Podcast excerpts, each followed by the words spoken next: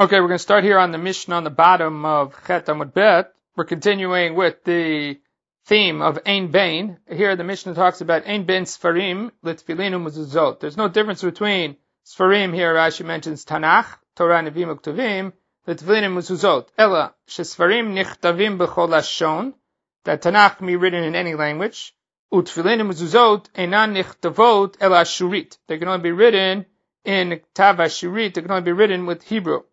Rabbi Shimon Gamliel Omer, Af Bisfarim, even with regards to Tanakh, Lo Tirush Yichdevu Ela Yavanit. They only allowed the additional language besides Hebrew to be Greek. Again, the Gemara will discuss all of these issues. So now the Gemara, as it's done in each one of these Mishnayot, says the inference from this Mishnah is Halotofran begidin, ulatameati adaim shavin. They agree that number one, the tofran, the requirement to when they stitch them to use gidim, that both are the same. And in addition to that, with regards to the Tameat Yadayim, all of these have a din Tameat Yadayim. They're all considered to be Kitvei Kodesh. And Tefillin and Mezuzot have that same din in order that they don't store these items together with the Truma. So that would be equal. Now, with regards to a Sefer Torah and uh, the stitching up, Rashi tells us that the Gemara in Makot says that Shetafra Bishtan Hashtashmina Matninan Command Pasal, that there's a machloket if you used flax to stitch up the Sefer Torah, whether that is kosher or not. This Mishnah implies that the halacha would be that it is pasul, that you have to use gidin, like you have to do that by tefillin and mezuzot, so too you have to do that by the Sefer Torah. Even though our practice today in terms of the klaf of tefillin and the klaf of mezuzot is that we don't stitch anything together, we write them together, but they are wrapped up and they are used to stitch up the tefillin themselves, we use gidim. Now, Viriminu, Mikra Shikatvo Targum, Vitargum Shikatvo Mikra. If you have something that's written in Hebrew, and instead you wrote it in Aramaic, or something that's Aramaic, and you wrote it in Hebrew. Viktav Ivri, or if you use this older version of Diktav, which they call from Aver Anar, which is a more cursive type of script, Ena Mitameti Adaim, that is not considered to be a Kitvei kodesh. The Siman for that is that it's not Mitamei Yadayim, which means it doesn't have a status of Kitvei kodesh. Ad, Shichtevenu Biktav Shurit, Ala Sefer Ubidayo. It has to have all these three things, which is Ktav Shurit, which is the lettering that we use in our Sifrei Torah. It has to be Ala Sefer, it's to be written on klaf, and Ubdio, and with the ink that qualifies to be ink that's kasher for writing. But you see here that there's a limitation with regards to language to Ktav Shurit, whereas our Mishnah indicates that it's Svarim Nichtavim B'chol Lashon. So that's the Gemara is asking, V'riminu, what do you deal with this Braita? So Amarova, Rova says, Lo Kasha, Kan Begofen Shalanu, Kan Begofen Shalahen. Gofen is like the modern day word. It's used to mean a font. So it depends which font you're using. If you're using our font, meaning if you're using a Hebrew font, then it's fine. If you're using the language in which you are writing, if you're using their fonts, you're using their letter creation, then it's problematic. So basically what Rav is suggesting here is that if you transliterated the words by using Hebrew lettering, that would be fine. The problem is if you use the foreign language lettering along with their wording, that would be problematic. So now what are you suggesting? That the Braita is speaking about a case when you wrote it in their font. So my area mikra shikatavo targum v'targum shikatavo mikra. Then what is the problem here that they switched the way that they wrote it? Instead of writing it in Hebrew, they wrote it in Aramaic. Or Aramaic, they wrote it in Hebrew. Afilu mikra shikatavo mikra. Even if you have a pasuk that's supposed to be in Hebrew and you wrote it in Hebrew just using the characters, say for instance you used English characters, transliterating them into what the pasuk should say, that would be problematic. Targum targum nami. That would also be problematic. Forget about switching what's supposed to be there in the pasuk. Even if you wrote the appropriate pasuk, you would have a problem. The haktani adshich devenu ashurit ala sefer. Because you'd be missing one of the fundamental factors, which is ashurit. Because here you'd be writing it in their characters, in the foreign language characters, and that would not qualify.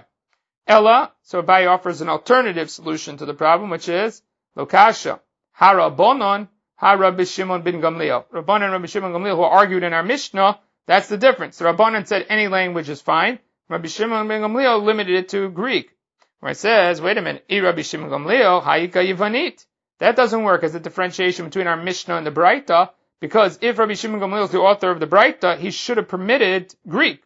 The Braita doesn't allow any language switches. So the Gemara says, Elolo kasha, kan bisfarim, kan bitfilin umizuzot. So by tefillin and mizuzot, there's a demand that it's written biktav ashurit, that it's written in Hebrew, whereas by the sfarim, the others, there is no such demand. So the Gemara says, tefillin and mizuzot my taima. Why do tefillin and mizuzot have this limitation? Mishum dichtibahu v'hayu. Because the parshiot ashma are found in tefillin and and in those parshiot it has the word v'hayu, v'havyatan yehu.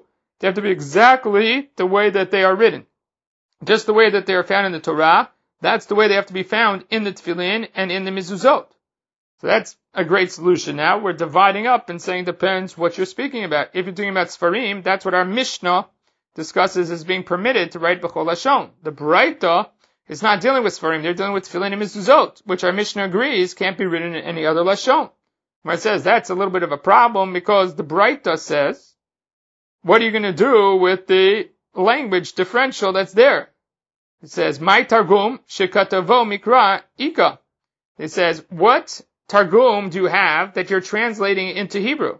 So Bishlamo Torah, if you're speaking about the Torah, Ika Yergar Sa'aduta. By the case of Yaakov and Lavan, after Yaakov runs away and Lavan chases him down, and then they somehow come to terms with each other, and then they have a little bit of a brit or covenant between them. There they have what's called Galaid, according to Yaakov in Hebrew, it's called Yigar Sahaduta, which is the translation of Galaid into Aramaic. But the Torah notes that in the pasuk that it's called Yigar Sahaduta. So there's Aramaic that could be translated into Hebrew. And that's what the Braita could be referencing if it's speaking about the Torah. Elohacha, my targumika. In the parshiot that fit into the tefillin and the parshiot that go into the mezuzah, none of them have targum in them. We know what those parshiot are. There's not a word of targum in them. So then what's the Braita referring to? That the Megillah has a requirement that it be written in Ktav Ashurit, but the other Sfarim don't have that requirement. So the Gemara says, Megillah my time. What's the reason that the Megillah has this requirement? It says that it was written kichtavam, written in the specific tav. Although the Argot Ronshenberg changes it to kichtavam uchizmanam, but the kichtavam tells you that there's a specific requirement that it be written in that language, bichtavam. And that ktav is the ktav ashurit. So there's a demand that the Megillah be written in ktav ashurit. Whereas the other Sfarim don't have that requirement that they're written in Ashurit. That's what I ask over here, who's then the author of the Braita? Is the author of the Braita the Chachamim or Rabbi Shimon Gamliel? He says it doesn't work out to either of them, because if it's the Rabbanon, then the Braita should not just have mentioned Megillah, it should have also mentioned Tefillin and Mizuzot. And if it's Rabbi Shimon Gamliel, then even he permits the Megillah to be written in Greek. So which opinion is it? So in the end, Tosfot says he thinks that Rabbi Shimon Gamliel is the author of the Braita, and that the fact that Megillah can be written in Yavanit is an, actually an opinion of the Amoraim coming up. But according to Tosfot, Rabbi Shimon Gamliel over here could agree that the Megillah can only be written in Ashurit because of Kichtabam, and he would agree by Megillah there was no exception. The exception by the other items that they can be written in Greek, and therefore Rabbi Shimon Gamliel is the author here because he believes Tefillin and Mizuzot could be written in Greek, other Sfarim could be written in Greek, the only thing he thinks that can't be written in Greek is the Megillah. And so he'll be the author of this Braita that says you have to write it Biktav Ashrit B'Sefer B'Dio, and that's referencing the Megillah according to Rabbi Shimon ben Gamliel.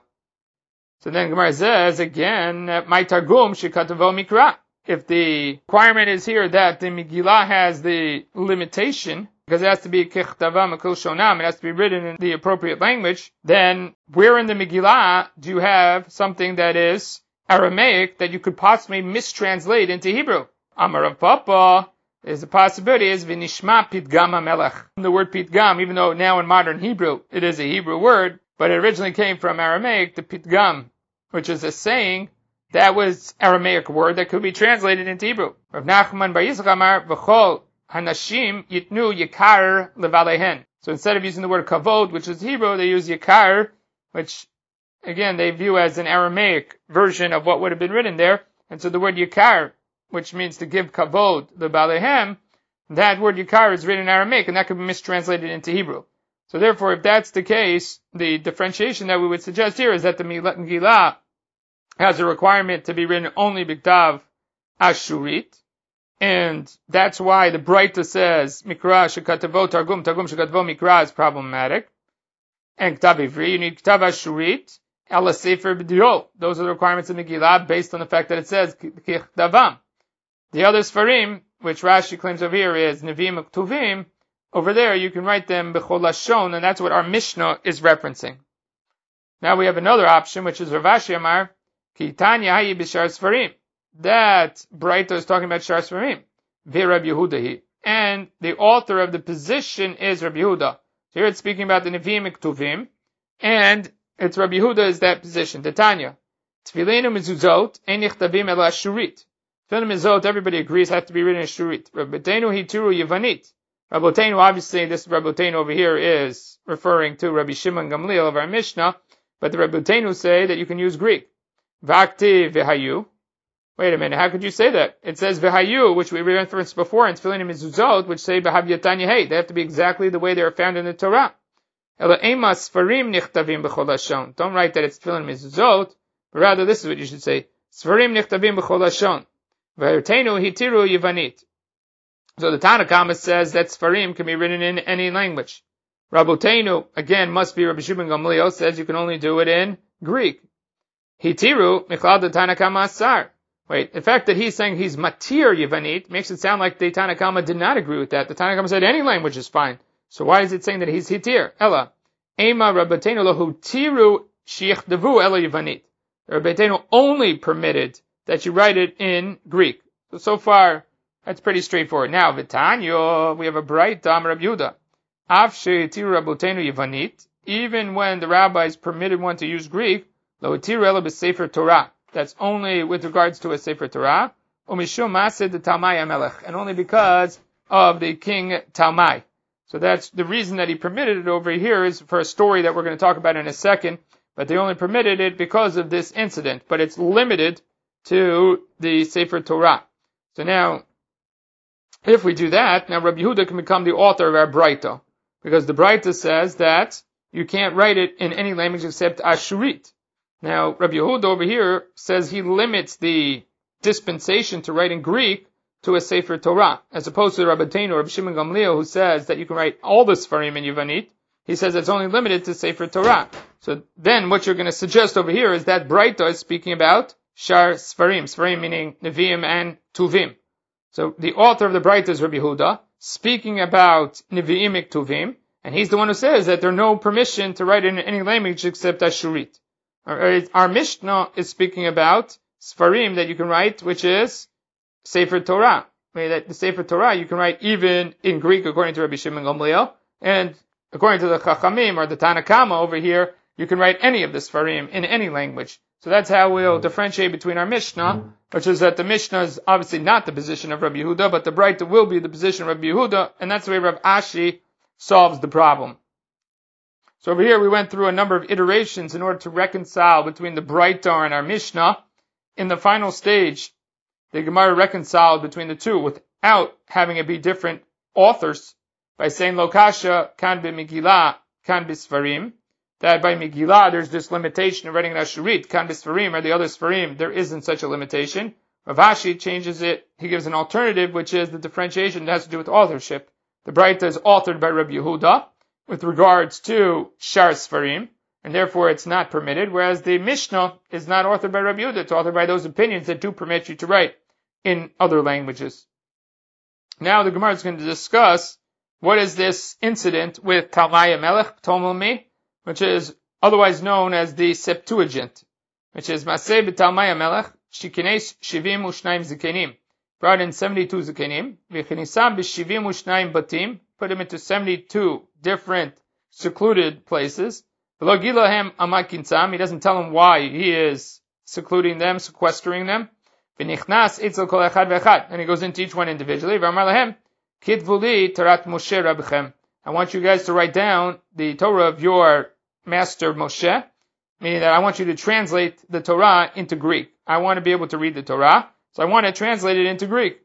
You know, this is like the prisoner's dilemma, because in this instance, each one of them wants to make changes here, but they risk by making a change that they're going to get caught because they don't know if the other people are going to make the same change. So here, Akash Baruch puts into each one of them that they're going to make these changes, and therefore they have a consistency across the board in these changes inside of the Septuagint when they translated it into Greek. And here the Gemara is going to give us the description of these items that are, that they made changes in. All the things that they made changes in are psukim that are somewhat controversial. In the sense that they're controversial because the interpretation of the pasuk on the simple level looks problematic. And therefore we have midrashei chazal that help us to explain or understand the pasuk. But they didn't want to do that. As Rashi says, Ptolemy is not interested in Midrashei Chazal or how Chazal explained the Pasuk. He's just going to read it and it's going to sound like it's problematic. So they rectified the Psukim in order to either reconcile problems in the Psukim or to make it so it doesn't look like there are multiple gods and so on and so forth. They made these changes in order to ease the reading without having to have the Midrashei Chazal come in. The only thing that's interesting over here is that in terms of Rabbi Yehuda's statement that the Lohi Turel Sefer Torah Mishum Maisid the Talmai Amelech he says because of Ptolemy, the Septuagint, in terms of its translation into Greek, actually translates the entire Tanakh, not just the Torah portion of it. But here, Gemara seems to indicate that it was only about the Torah portion of it. Maybe it happened in stages. I'm not sure exactly historically how that reconciles with the history of the Septuagint. Now the Gemara explains what are the psukim that they changed. It says, "V'katvulo," in the beginning of the Torah, instead of writing Breshit bara lukim, they changed it around to write Elukim bara Bereshit. They put God's name up first. Rashi says because otherwise you would have thought Breshit is the name of a God, and then it would say Breshit bara Elukim, that Breshit created God, so that there was like a chain of gods, and one God created the next God, because that's how you might have read it. So they changed the placement of Breshit in order so you can't make the mistake, and they said Eloka Elukim bara Breshit, that God created in the beginning. That's one explanation. Tosafot says that it was a Greek practice to always mention God's name first in the beginning of the book or the beginning of the sentence. And therefore, when they say Breshit bara Elukim, they would automatically assume that Breshit was a reference to God. And therefore, it would be Breshit bara Elukim, that Breshit created Elukim. And again, it would imply that there are multiple gods out there. Now, the next psukim are for later on in creation. A pasuk that's problematic is Naaseh Adam b'tzalmenu ubdmutenu. That's what the pasuk says. The pasuk is written in the plural form with a naaseh, let us create man in our image. So that is in the plural form, which is problematic. Chazal already addressed that in the case there, that Hashem was nimlach b'pamal yoshelo, that Hashem checked in with his malachim, with the parts, his, all of his entourage, when he did this. Now, when it comes to the creation, that's what the Midrash says, it says that God, that only in the singular form was man created. So again, in the initial stages, it's written in plural, but in the actual carrying out of the creation of man, it's written in a singular form, and that's what the Midrash says that Chuvato B'tzido. The answer to the problem in the previous pasuk is right next to it, but it says that man is created in the singular form. So then, why does it write it in the plural form? There, the Midrash Chazal is to teach us that when it comes to an issue like this, you should always take counsel with everybody else. It's to teach you derech eretz.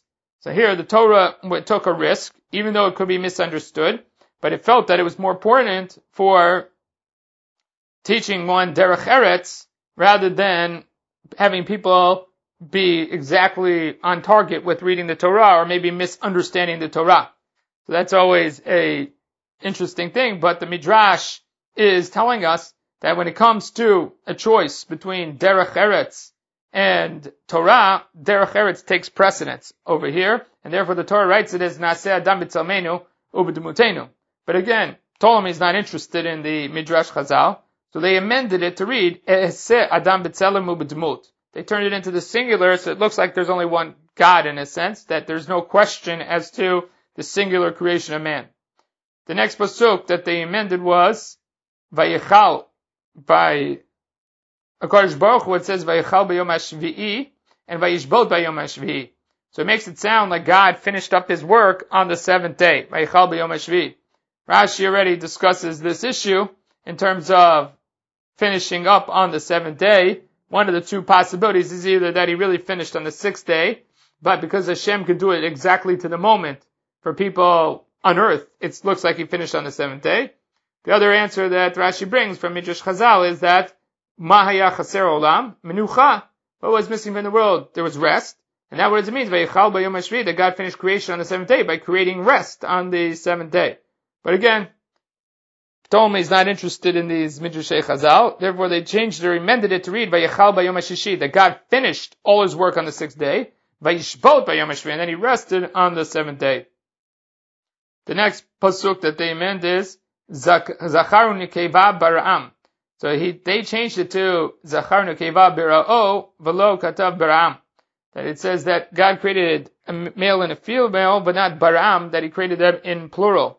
So the difference being between the Midrash Chazal and what was expected here, whether God created Zachar Nekeva as separate entities, or did Hashem create one entity with two faces to it?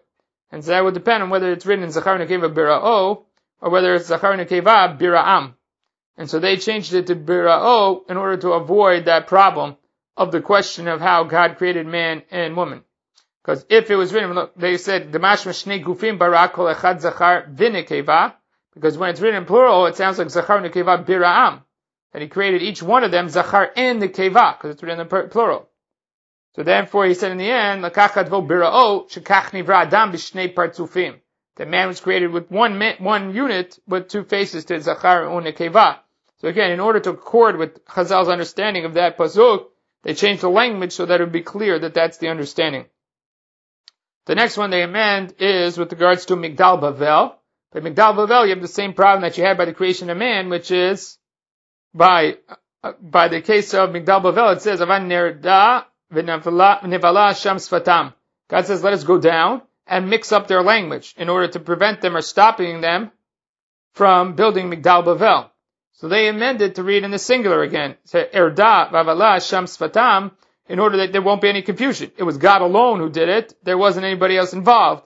And again, Chazal say the same thing that they say by the creation of man, which is that the plural is because God took counsel with his minions, with his entourage, and even though it wasn't necessary, that is kavod or derech eretz. And again, teaches us that idea of derech eretz. The next case where they made an amendation, again another problematic pasuk is vatitzchak tzara bikirba, that Sarah laughed. When Hashem gives news to Avram and Sarah about the fact that they're going to have a child, both of them react the same way. Abraham laughs, and so does Sarah. Sarah laughs. But Hashem only gets upset at Sarah, not at Abraham.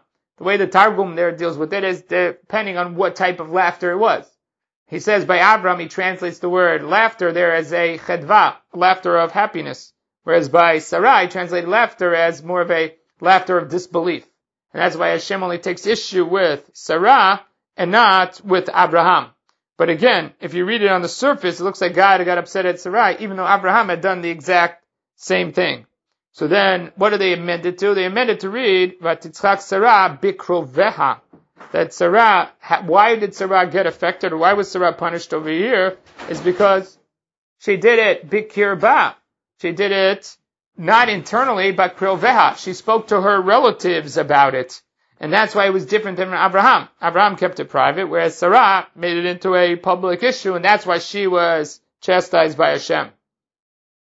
Alright, the next invitation they made is in the brachot of Yaakov to Shimon and Levi. And over there it says, Ki ba'apam arguish, or ikru shor. So they, there it says that ba'apam arguish, in their anger they killed someone. Ubiratzonam akru shor. And in their will, they uprooted the shore. So they amended that to write, Ki ba'apam hargu shor, ubertzonam akru avus. That in their anger they killed the shore, ubertzonam akru avus, they updid or overturned the trough. So as Rashi explains over here, they didn't want it to look like Shimon and Levi, or that Yaakov was accusing Shimon and Levi of being murderers. Because that's what it sounds like, Ki ba'apam arguish. Now, he knows about the story. There is a story earlier in Breshit, which they didn't amend, which is the story of Shechem.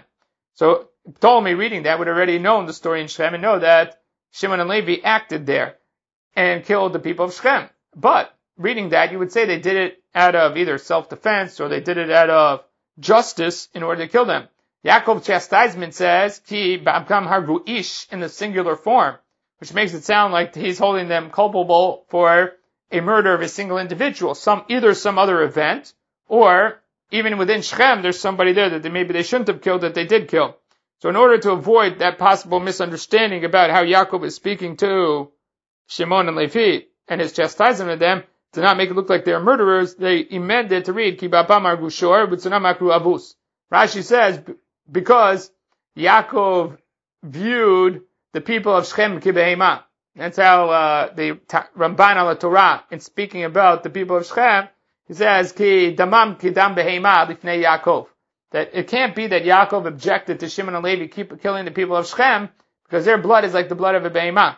I mean that that wasn't the reason why he was upset at them, and the Ramban goes on to explain why he was upset about them. But here Rashi says, or justifying the translation, ki ba'apam har gushor, to reference the people of Shechem because he looked at them like behemot.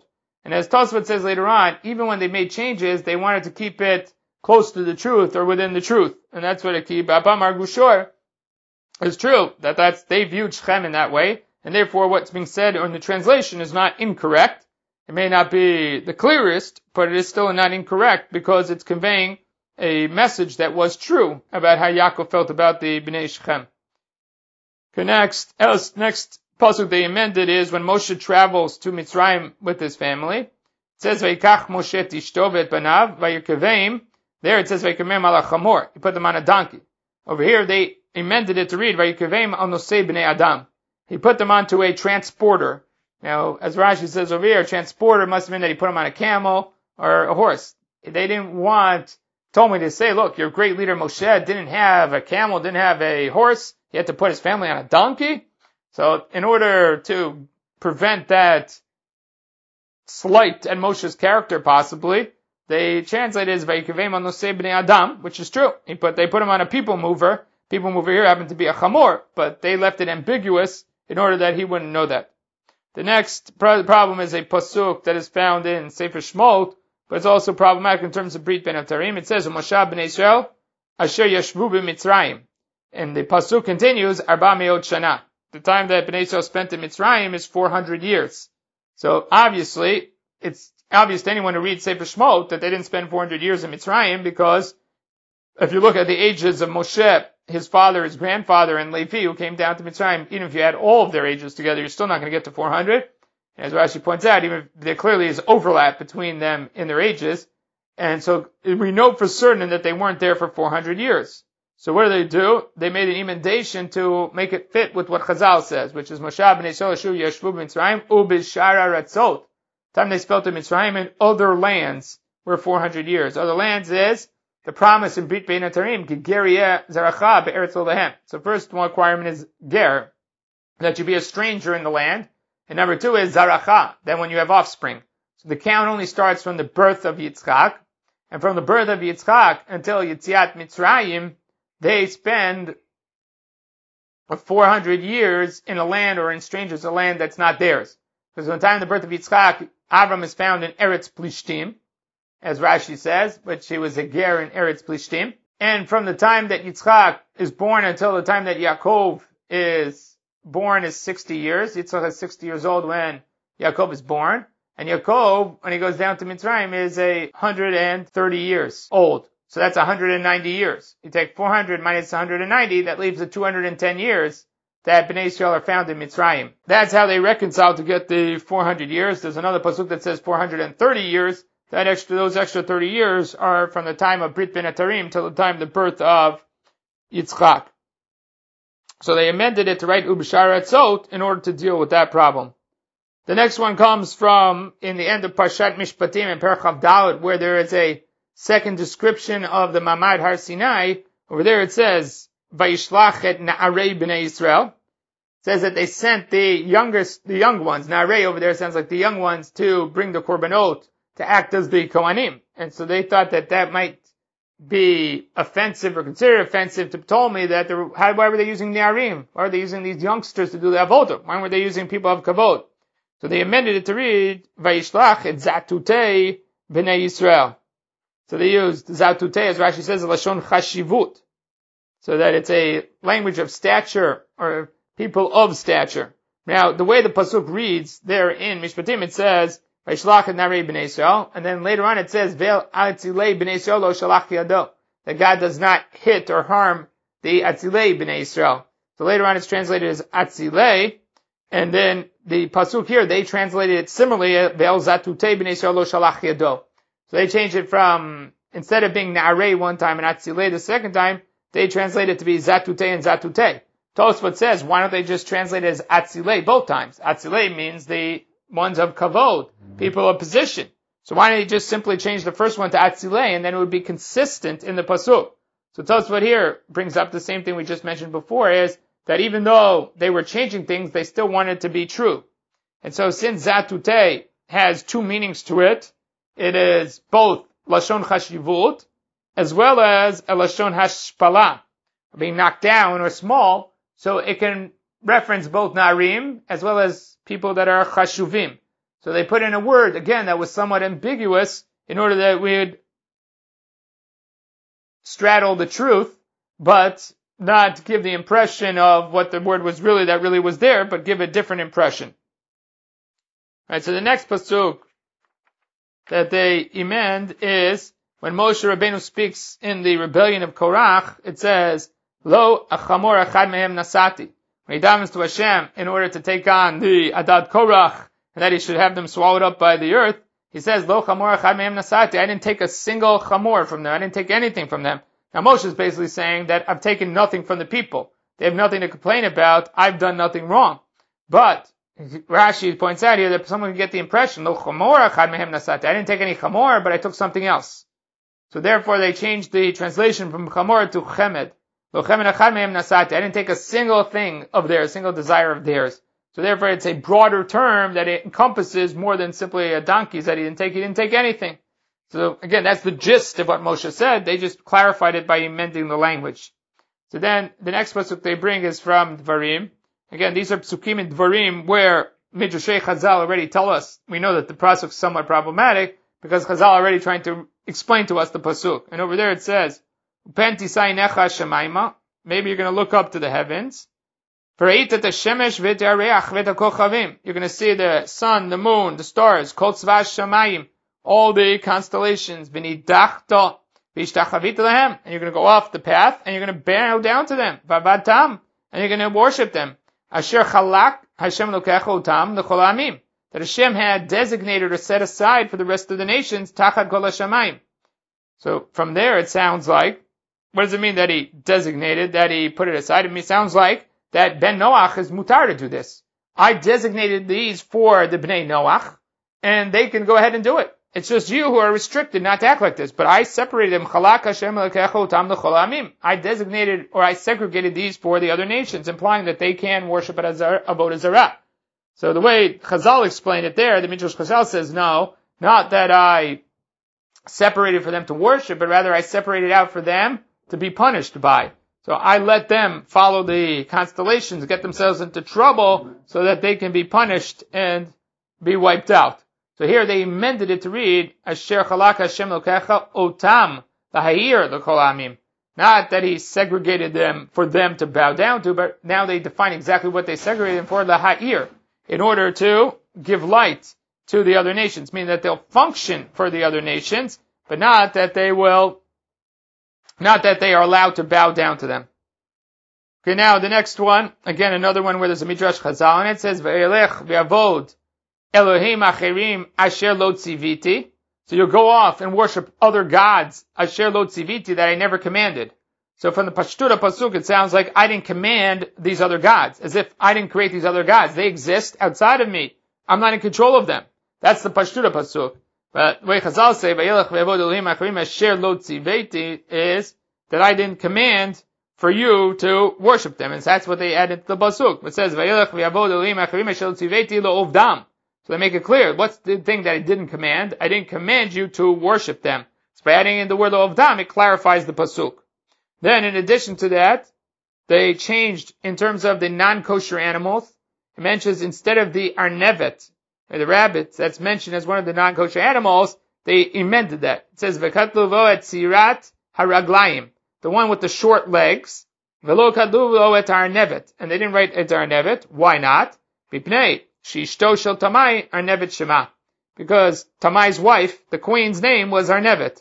And they thought, Shelo Yomar Sachugu Bi Ayudim Beitilu Shem Ishti. They're playing games with you. They're making fun of me. They put my wife's name in the Torah in the non-kosher animals. So to avoid any misunderstanding or any suspicion, they changed the Arnevet to Tzirat Haraglayim in order that it wouldn't be Arnevet. The Midrash, the Rabbi Kiva says the Midrash in Pashat Shmini actually says it was his mother's name, not his wife's name. But either way, he might find it offensive that this was listed in the non-kosher animals, the Arnevet. Therefore, they translated it into Tzirat HaRaglayim.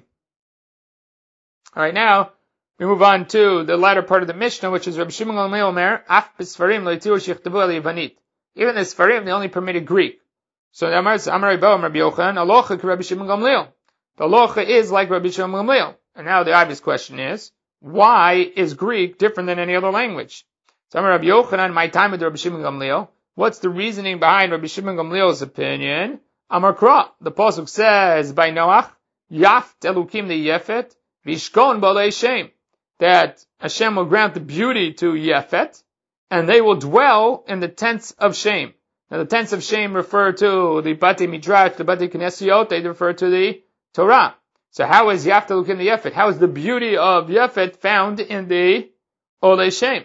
So that's it. Varav Shel Yefet, you Bole Shem. The words or the language of Yefet will be found in Ole Shem, will be found in the houses of shame, meaning that they will be in the Bate Midrash, the Bate Knesiot, because there's permission to write the Sfarim in Greek.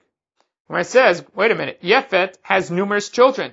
So who says that Yavan is one of them, but not all of them? You could have others like Vema, Gomer, or Magog. Other children of Yefet could also be the ones that it's speaking about. When it says, I'm Rabbi Ba'ava, I time of the Yaf Telukim the Yefet. Yafyuto shel Yefet Yehei The beauty, the most beautiful things of Yefet will be in Olei Shem. So the language that's most beautiful, that's the way Rashi describes it, Yavan, Yafet, Michel Kol B'nei. It's the nicest, I don't know whether he's means in the script or in the language itself, it's the most beautiful of all the languages of those languages that descend from Yefet, and therefore that's the one that's chosen because it's talking about Yaf Delukim the Yefet. It's talking about the most beautiful. And so the beauty is what should be in Ole Shem, and that beauty is the language of Greek. We'll get into later on in the parak, we'll discuss this change in language a little more about the ability to read in other languages. Over here, the Gemara just debated about writing them in other languages, and we have that debate whether Greek is permitted or other languages are permitted. And then within the Gemara, we saw other opinions as to by what extent that obviously tefillin mezuzot is no. And then we saw one possibility of differentiating between the Megillah and other Sfarim. And then we also saw the possibility of differentiating between the Torah and other Sfarim. Alright, now in the next Mishnah. Uh, the next Mishnah is again a continuation of Ein Bain, which is Ein Bain Kohen Meshuach B'Shem Mishcha, the Merubeh Begadim. There's no difference between a Kohen Gadol who's anointed with the Shemen Mishcha versus a Kohen Gadol that assumes his position by wearing the eight bigadim of the Kohen Gadol. That is from the time of Yoshiyahu Melech and onward, they were Gonez, the Shemen Mishcha, and by being Gonez, the Shemen Mishcha, after that, person became a Kohen Gadol by wearing the eight bigadim of a Kohen Gadol. What's the difference between a Kohen Gadol that ascends to the position of Kohen Gadol after being anointed versus a Kohen Gadol that ascends to his position by simply working in the eight bigadim of the Kohen Gadol? Ella, the one difference between them is parabala mitzvot.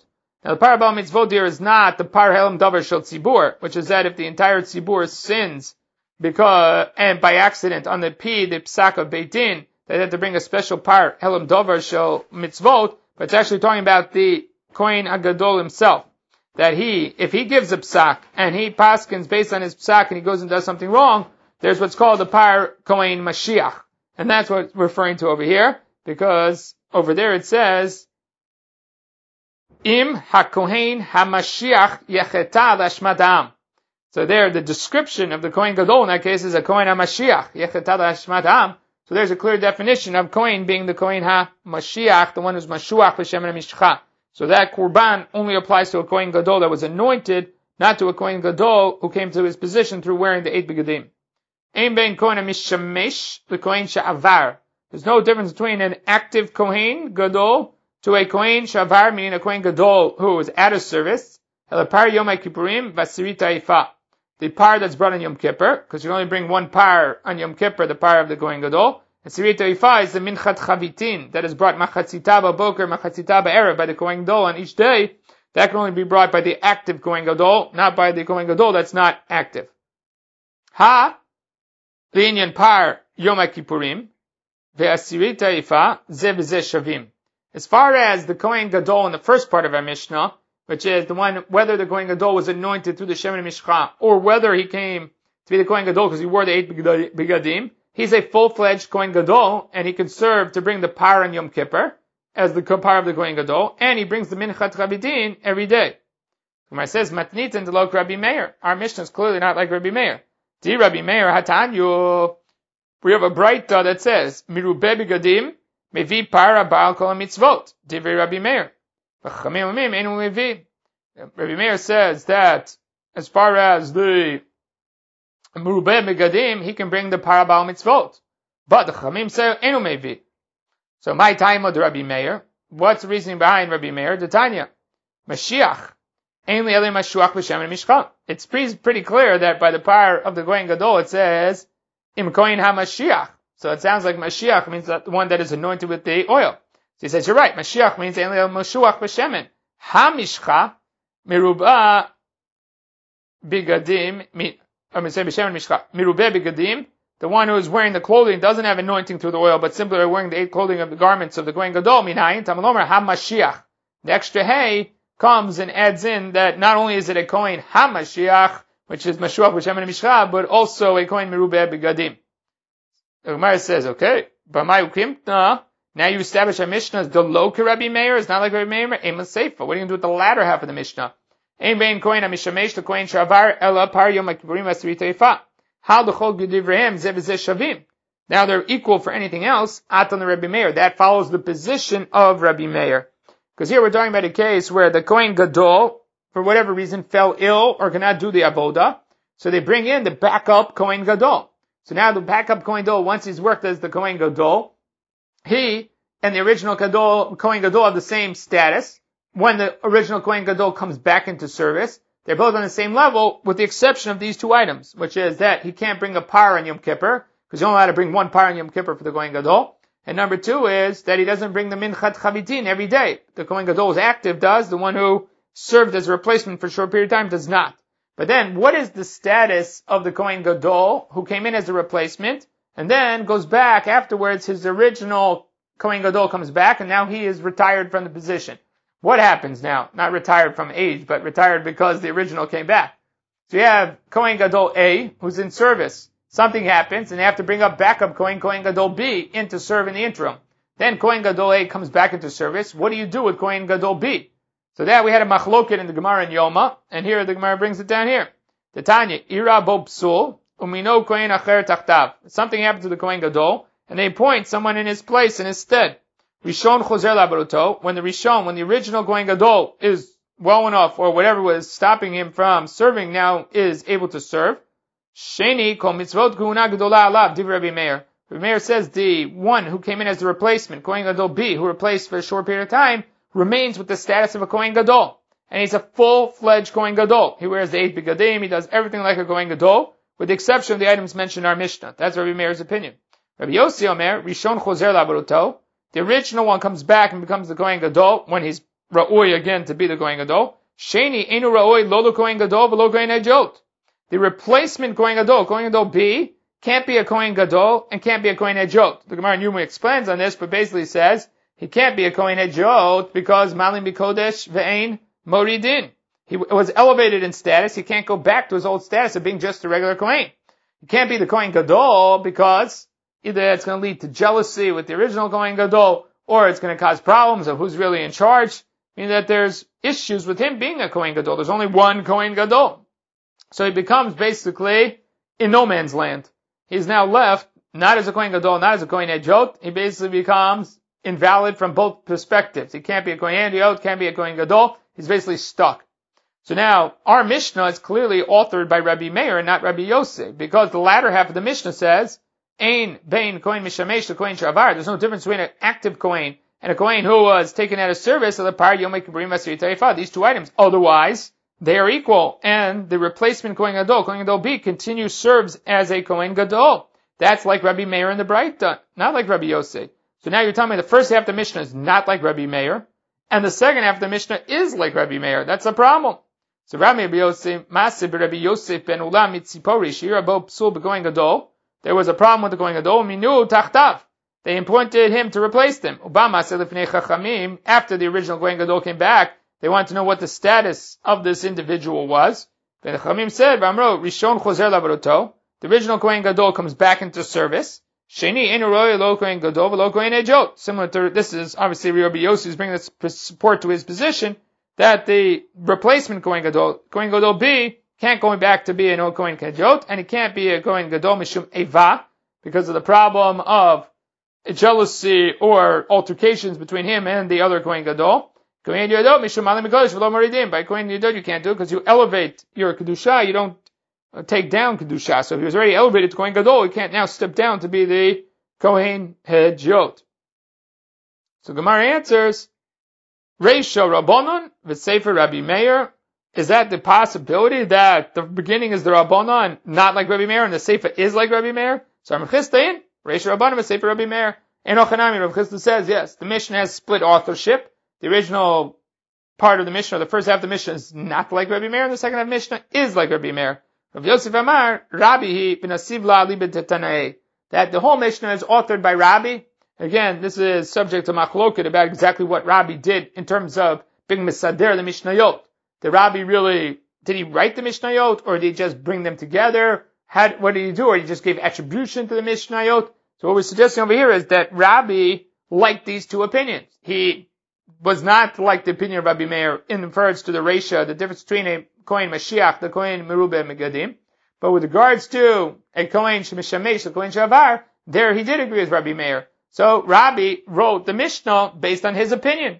In one place he agreed with Rabbi Meir, in one place he didn't agree with Rabbi Meir. So it's not two different Tanaim or two different authors in the Mishnah, it's a single author who is Rabbi, but Rabbi is picking which one he thinks is right in terms of halacha. And so in one case it's going against Rabbi Meir, in one case it's going with Rabbi Meir. And so that makes it a single authorship, but he's taking the positions that he chooses to be the ones that he thinks are halacha.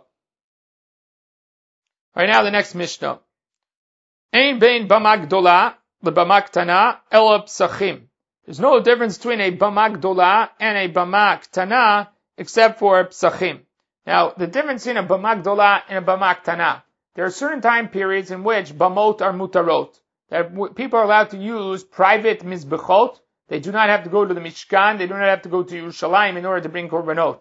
We're going to see in the Gemara coming up that get there on tomorrow's daf that once the Beit Hamikdash is built, right, there is no heter abamot. That's it. After the Beit Hamikdash is built, you always have to go to Yerushalayim.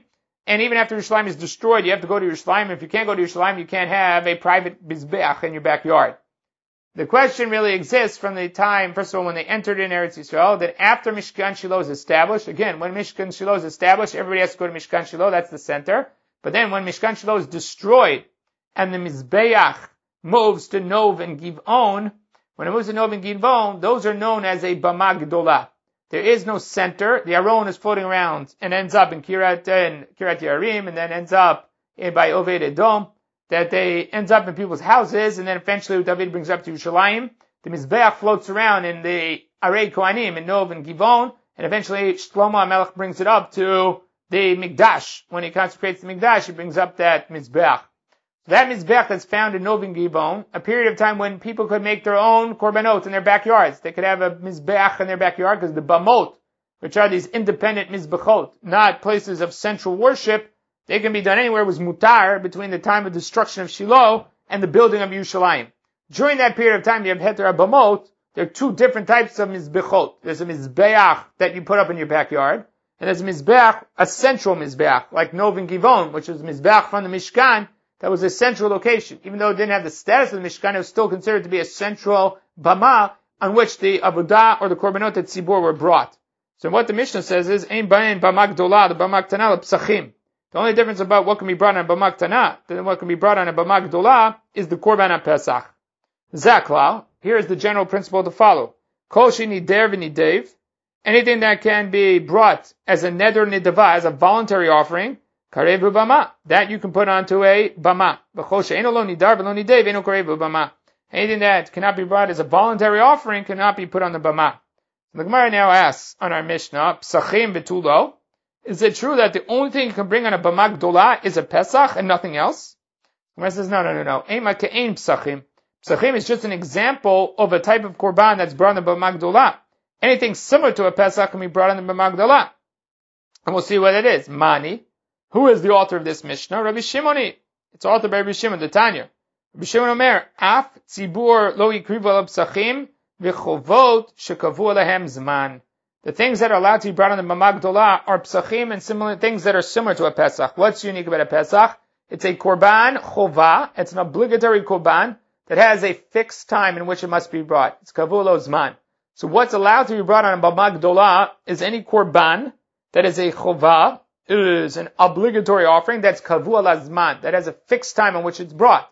So the Korban Tamid, the Korban Musaf, all of those Korbanot, which are Chovot Tzibur, plus they have fixed times in which they're brought, all of those are brought on a Bama Gedolah.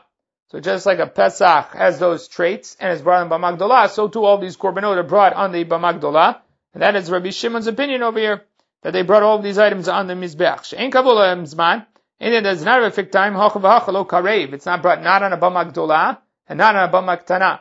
So uh, examples of things that don't have a fixed time or a korbanot like a korban par habam mitzvot, sa'ir avodah zarah, certain korbanot that come for the sins or for the tzibur as a whole, but they're not obligatory korbanot that come at a fixed time. They're korbanot that come because they're triggered by something else, like a sin or like a mistake.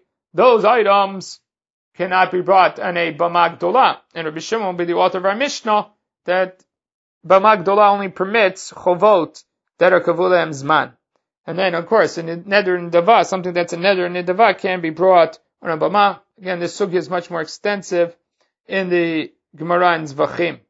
Again, here we have another Gemara that's found in the Gemara in Zvachim. We'll just read the Mishnah now and we'll continue with the Gemara tomorrow, which is, Ein bein Shiloh to Yerushalayim. There's no difference between Shiloh, Mishkan Shiloh, and Yerushalayim when the Mikdash is in Yerushalayim. Ella.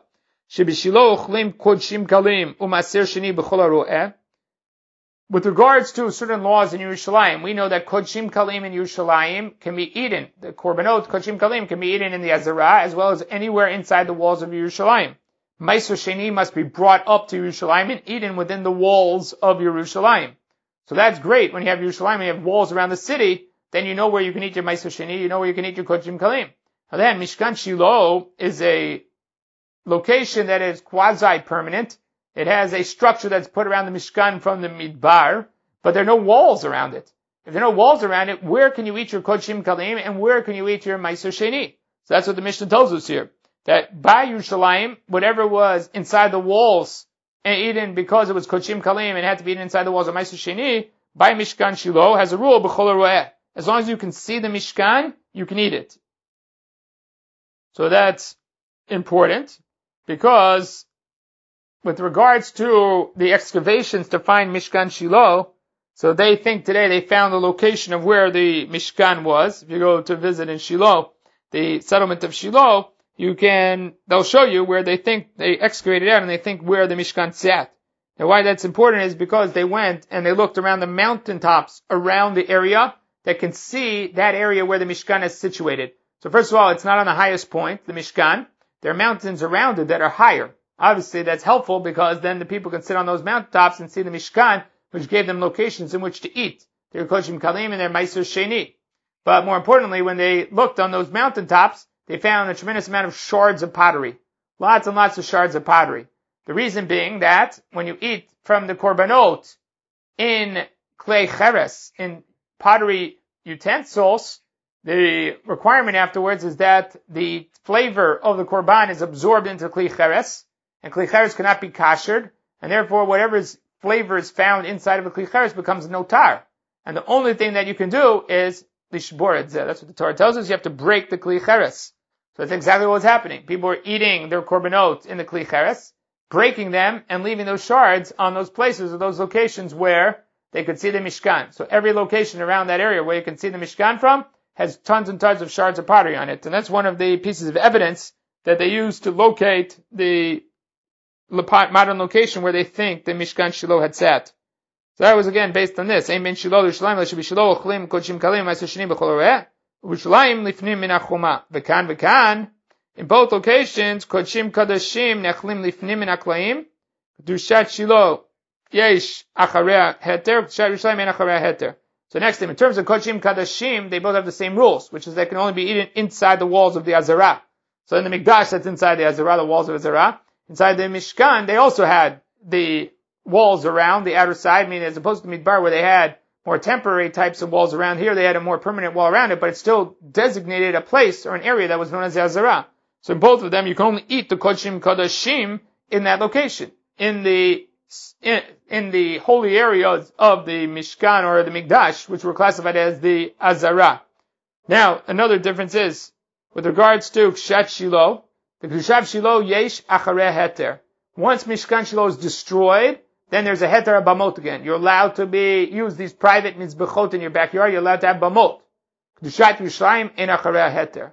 Kedushat Yerushalayim, once Yerushalayim is established, it becomes the permanent central location. You're no longer allowed to bring private mizbechot, have private worship. All worship will center in Yerushalayim. There are no other alternatives.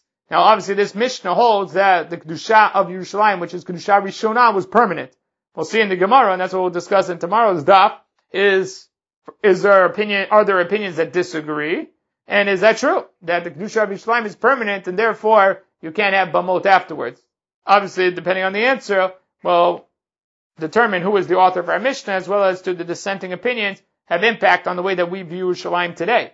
What's the status of Yerushalayim today? And there are Rishonim, hopefully we'll get to discuss it a little bit tomorrow, that say for instance, that one is allowed to ascend the Makom Mikdash today and go up and visit on Harabayit because there's no Kedusha. Once Yerushalayim or once the Mikdash was destroyed, there is no Kedusha. So based on that opinion, you would be allowed to ascend to Harabayit today.